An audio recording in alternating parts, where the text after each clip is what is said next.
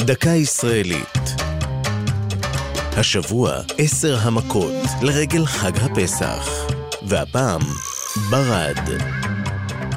ב-18 באוקטובר 1997 נדהמו תושבי באר שבע לגלות את גגותיהן המחוררים של אלפי מכוניות בעיר. התברר שהעבריינים היו מטחי ברד שגודלו כגודל כדורי פינג פונג.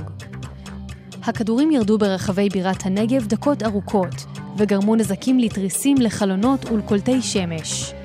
בעוד שקוטרם המרבי של כדורי ברד רגילים הוא כסנטימטר, קוטר הכדורים הללו היה גדול פי שבעה.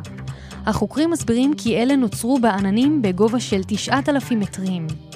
המטח המסתורי, בעיצומו של הסתיו, הוביל להשערות שונות.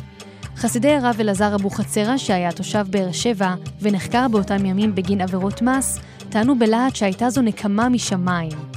מאז לא חזרה התופעה, והמדענים אינם יודעים להסביר את פשר האירוע החריג.